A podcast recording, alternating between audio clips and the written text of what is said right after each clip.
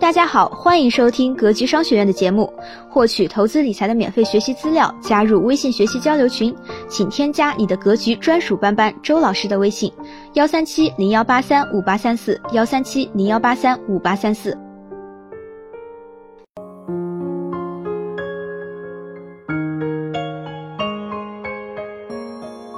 穷人与富人的残酷区别，我观察了十年才发现穷人与富人的残酷区别。想要获取更多投资理财学习资料，或者是想要系统学习，欢迎加张老师微信：幺三九幺八二三四五幺九，留言“投资理财”即可获取相应的学习资料。我们一起进入今天的课堂吧。导读。如果一个家庭的财产性收入与职务性收入各占一半之时，财务自由的曙光便可能出现了。而当前者占到绝大比例之后，你就会摆脱对职业的依赖，越来越自信，开始考虑如何过一种自己喜欢的生活，否则只能注定穷下去。我这辈子只坐过一次免费的出租车，在北京从西山饭店到中央台的美的亚，开了一个多小时，司机是八零后小张。北京的出租车司机关心政治，没有他们不知道的国家大事，所以上车，小张先向我通报了打老虎的近况以及即将被打的大老虎名单，听得我一愣一愣的。接着我问他：“您这辆车是您自己的还是公司的？”“是我爸传给我的，他开了三十年，刚退了。”“你们家就你一儿子？”“就我一儿子。”龙生龙，凤生凤，老鼠的儿子会打洞，司机的儿子会开车呗。早十几二十年，北京的的哥可赚钱了。我说这话不是敷衍小张。一九八四年，当时发行量过百万的《中国青年报》做过一份读者调查，最受欢迎的职业排序前三名依次是出租车司机、个体户、厨师，而最后的三名分别是科学家、医生、教师。还可以吧，十多年前买了一套房，二零一零年又挣了一套，一套两老住，一套留给了我，还有这车。那你现在一个月可挣多少？好的月份五六千呗，差的时候。下面是五分钟生动活泼的骂娘时间。然后小张问我，现在有什么好的来钱多的工作吗？现在做手机游戏 UI 的收入挺高，你要不去试试？我先逗他玩，然后闲着也是闲着，就问了一些干货。你们家那两套房子有按揭吗？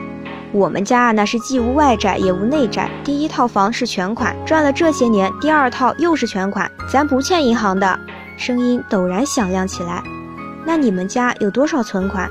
有什么存款都填在房子和车子里了。我每月赚这点，得养活两老和我自己，每月光光就一屌丝。声音回到骂娘频道。听到这里，我知道为什么小张的爸爸是老屌丝，开了一辈子的车，到小张这辈又成了小屌丝。接下来的几十分钟里，我跟他拉拉杂杂讲了一堆话，总结如下：从家庭财务的角度说，屌丝的标配与他从事的职业其实没有关系，而在于两个指标：一，屌丝只有职务性收入，甚少财产性收入；二，屌丝的银行负债率为零。譬如他爹开了三十年的车，所有的钱都是油门踩出来的，赚到的钱要么定存银行，要么买了房，房子是自住，不产生租金收入。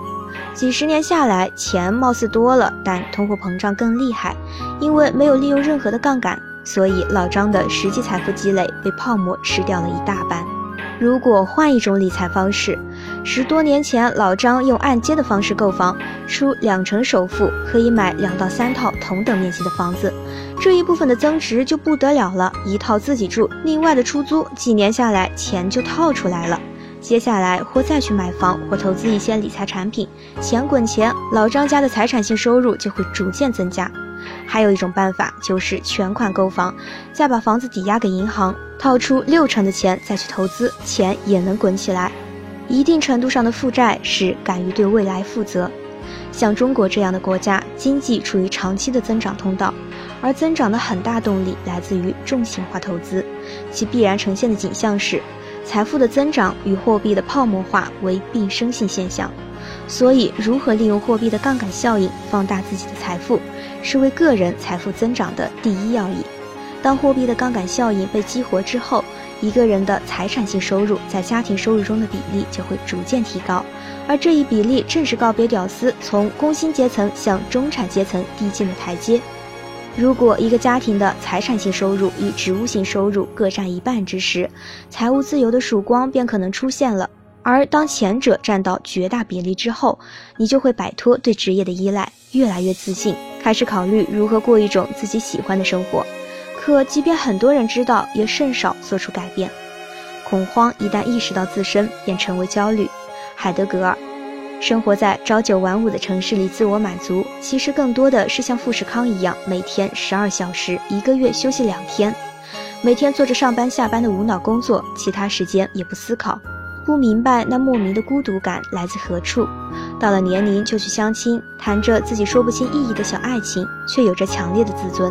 认为比自己思想境界高的都是装。其实我跟他们真正交过心，他们平时看起来过得也很开心，但真正放下面具说出自己内心的时候，我才发现他们也很孤独，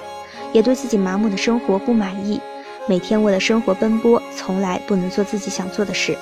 你们如果看到他们或者和他们生活过的话，你会发现那种表面的快乐只是因为习惯了，早就已经麻木了，所以只能强迫自己去享受，可是却从来没有想过反抗生活，学着去改变。我所描述的这一景象出现在所有的欧美西方国家，出现在过去三十年的中国，也将出现在未来的中国。对于像小张这样的八零后来说，也许他不适合，也不懂得如何创业，可是他仍然能够一边开着出租车，一边让自己挤入中产阶层。现在你也可以根据我提供的这套公式算算自己的屌丝值：一、重度屌丝，没有财产性收入，银行贷款为零。二中度屌丝，财产性收入比职务性收入低于一比五，银行负债比个人资产低于一比五。三轻度屌丝，财产性收入比职务性收入低于二比五，银行负债比个人资产低于二比五。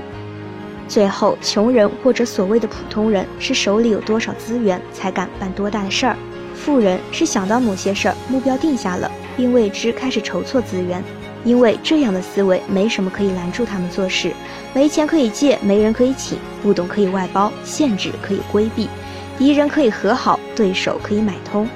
所谓信非异也，善假于物也。希望今天的分享能给您带来收获。